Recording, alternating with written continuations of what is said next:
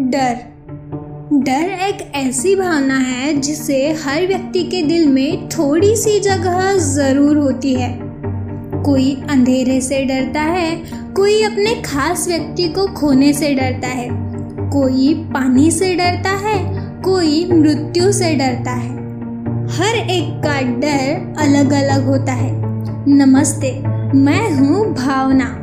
शायरी सुकून के इस बेहतरीन मंच पर, यानी शायरी सुकून डॉट कॉम पर आपका तहे दिल से स्वागत करती हूँ।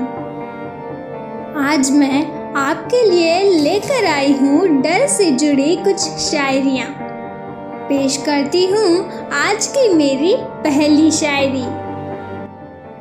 अर्ज़ किया है, अकेले नहीं है हम, अकेले नहीं हैं हम मगर डर महसूस हो रहा है।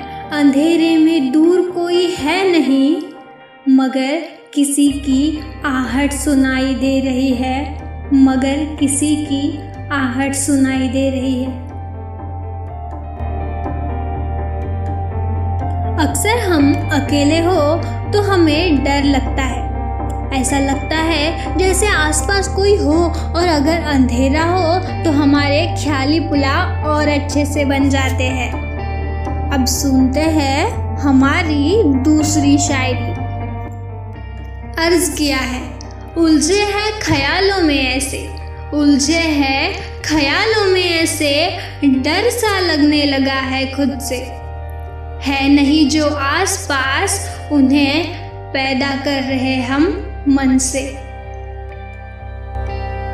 हमारे मन में इतनी शक्ति होती है कि अगर किसी चीज़ का डर हमारे मन में हो तो वही चीज़ हमें सामने दिखने लगती है। इन ख्यालों से हमें कभी कभी डर भी लगने लगता है। क्या आपने कभी इस डर को महसूस किया है? वक्त हुआ है अब हमारी तीसरी और अंतिम शायरी सुनने का। अर्ज़ किया है डर रहे हैं अपने सपनों से। डर रहे हैं अपने सपनों से जो हकीकत बयां नहीं करते। जो हकीकत दिख रही है सामने, उन्हें सपनों में नहीं ले आते। उन्हें सपनों में नहीं ले आते।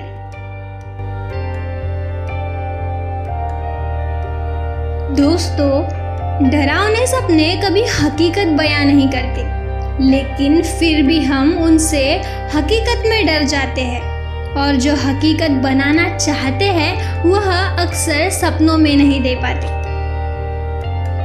तो दोस्तों, अगर आपने भी कुछ ऐसा ही महसूस किया है तो हमें कमेंट बॉक्स में कमेंट करके ज़रूर बताइए। कुछ अपने भी डर के किस्से हमसे साझा करें।